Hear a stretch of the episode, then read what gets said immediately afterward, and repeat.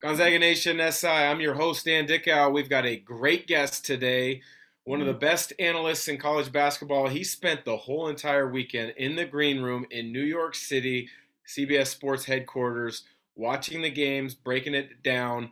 Chris Walker. Chris, thanks for joining. First of all, I'm hiring you as my agent, man. I appreciate the love. any day, any day, I'm sure you would return the favor, that's for sure. But let's get right to the Sweet 16 you got to win two games to get there, obviously.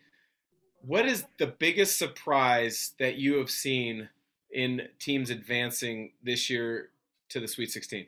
I mean, obviously, the story is St. Peter's uh, beating Kentucky, which is probably the biggest win in years. I mean, people talk about UMC, UMBC in Virginia, but to me, it pales in comparison to what Big Blue Nation is and John Calipari, the pros, what they've done, uh, the guys in the NBA for the St. Peter's, a place that just has no resources whatsoever, to beat a team that has every single resource that is available is amazing. You know, it would be like, you know, I remember when, when Nick Saban first started as got the Alabama job, he lost to Louisiana Monroe. A lot of people don't know that.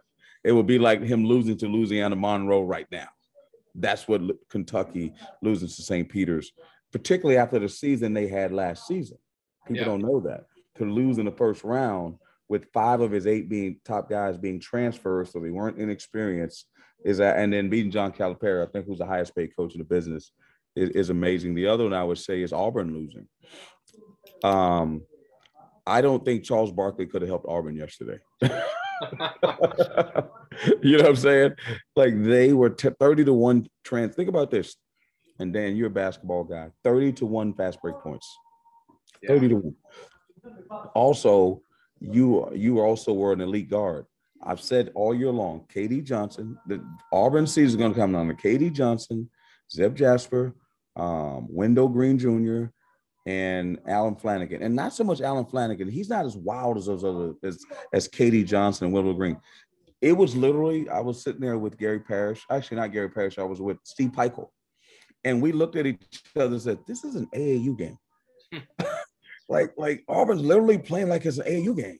Like those guards are running up and down the court, and for the life of me, with it with the, with Walker Kessler, and and and Jabari Smith at the same time. And again, not I mean, my job is to not necessarily be critical of people, but do, do have an opinion. Yeah, I'm just shocked that uh, with with the level of coach that Bruce Pearl was they did what they had to do to get to the tournament, that he didn't rein them in and make them understand that, hey, if we lose tomorrow, that you know that we, we can't come back and shoot better the next game. You know that, right? Yeah. You know, and uh, I just thought that was an opportunity miss. That's all I'm going to say. And the last thing I'll say is your boys, the Zags, and I'm still teaching everybody how to say Gonzaga instead of Gonzaga. they are as lucky as I. I mean, they were I'm not saying they were beaten because they won the game, but the way Memphis made them look very, very, very beatable. I'm just being honest with you. Yeah. And uh, if Drew Timme doesn't turn into Timmy Time or Superman, it's a wrap. And people can talk all they want about Chet Holmgren, and he's an amazing player. Drew Timme is the Christian Laettner of today. He's yes. the one that makes that thing. Yes. And they want to give Nembhard credit. Yeah, great, give Nembhard credit, uh, whatever. The bottom line is without Drew Timme, there's no Gonzaga right now. Well, you, you know what I'm saying? I'm about this. Yeah, you and I have talked about this in the past, and you felt like Gonzaga has to be able to prove that they can beat those physical, tough, gritty teams. Uh, and in that first half, Memphis was that tough, physical, gritty team that Gonzaga struggled with in the past. In the second, they figured it out how to combat that because of Drew Timme. Correct. Like not backing down. I mean, he he basically imposed his will that first four minutes and said, guys, that's enough's enough. We're not losing. Give me the ball. I'm going to show the way early, and then you guys let's just finish it together. That's what I saw. Correct. No, that that's 100. percent And you know, people making as much to make about whether Penny should have called time or just, the bottom line is they played the number one overall seed. That's an elite team that's accustomed to winning, and they they don't get challenged much in their league.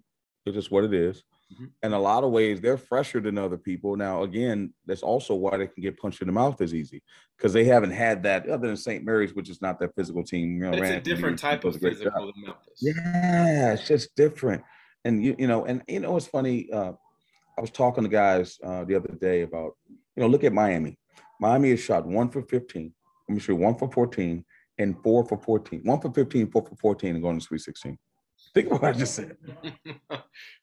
that, that's my, you hear that, you're like, there's no chance they're going to win. You know, and because I, the first thing I do is I look at every game, I say, give me a stat sheet. You know how it is. And when, they, when you're sitting there. I go to three point shooting every single time. And this year, more than any other year, teams are winning like Houston, and they're not shooting well from three because they're defending. Yeah.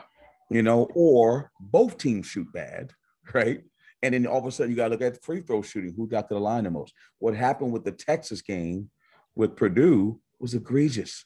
46 free throws to 12, Dan. I mean, think about that. That, that's a hard discrepancy to overcome. And I would agree with you. Like to me, Gonzaga's been good for a long time, as as you well know. But when they were finally able to flip the script and become great defensively, that's when they've really become elite. Um, and one of the teams, or excuse me, one of the leagues that gets recognized as being great defensively, the Big Ten, they've got teams that struggle offensively. I personally was not surprised with the Big Ten struggles. Were you? You know, the funny thing is, with nine teams getting in, I thought that was far too many. Like you look yeah, at some of their 100%. records toward the end, you're like, okay, well, how did they get in? Like I get it, but they lost five games, they won two, they lost three of the last five. Why are they in the tournament?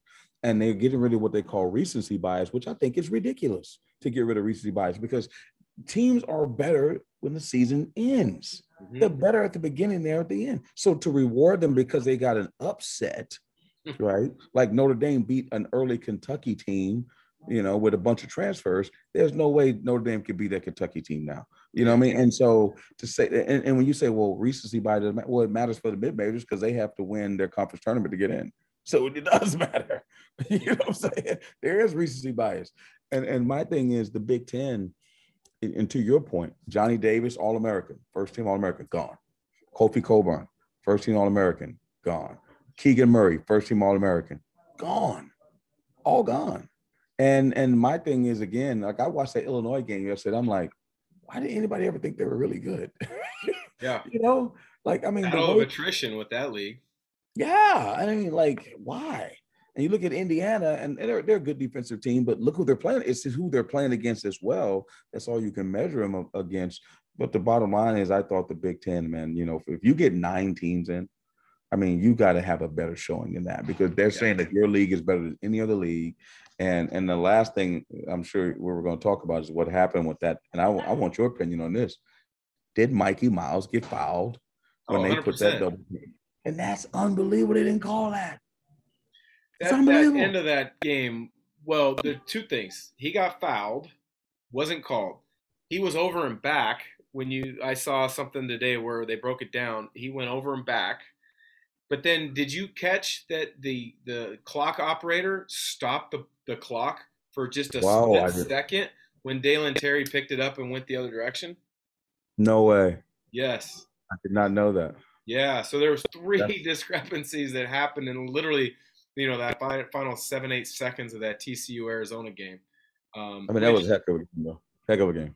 Arizona, yes, it was an unbelievable game for you on the East Coast. You had to stay up till one, two in the morning to watch that, and then get over the adrenaline rush after watching a good game. But well, you know, we do the show at one o'clock every night, so yeah, we were all sitting there, so it was it was unbelievable. But yeah, anyway, I didn't mean to interrupt you. All good. Give me your final four. Like Ooh. I've got two of my final four picks already out. So before it, I had. Well, that means you. Had, so that means you had Kentucky. That means you had Kentucky. I had Kentucky. Auburn or Iowa, or Auburn or Iowa. Who'd you have? That's out. Uh, no, I had in my I had Wisconsin in that. Oh wow! Okay, yeah, Wisconsin. Yeah, I oh, thought wow. the John, I thought the play of Johnny Davis uh, being a star was going to carry them through. Obviously, I was wrong. yeah, well, they lost Chucky Hepburn too during the game, so that didn't help. But they shot two for twenty-two. That didn't help either from three. uh, I, you know what? I, obviously, I I just feel, and I know the Zags fans aren't going to like this.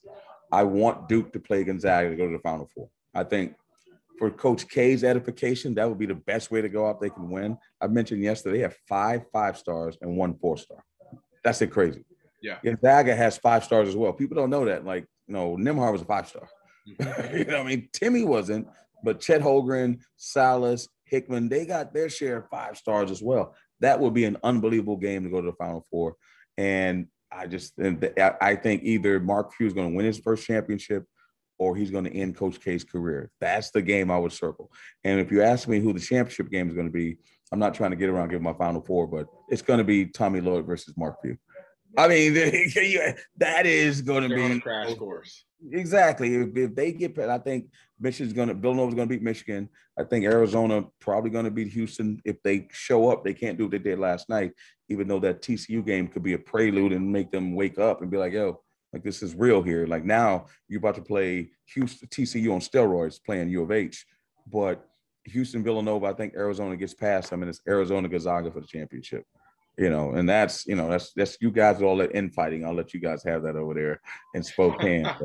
that's what that would be a storybook ending, and and I think that if that happened, I think that Mark Few would get his first championship. Well, we're on the same page then, that's for sure. I know we see uh, some things differently. You being an East Coast power point guard that's a, a Villanova Wildcat. Um, I'm a West Coast guy, obviously, so um, I'm good to see you're starting to come around to the West Coast being the best coast. Yeah. That's good.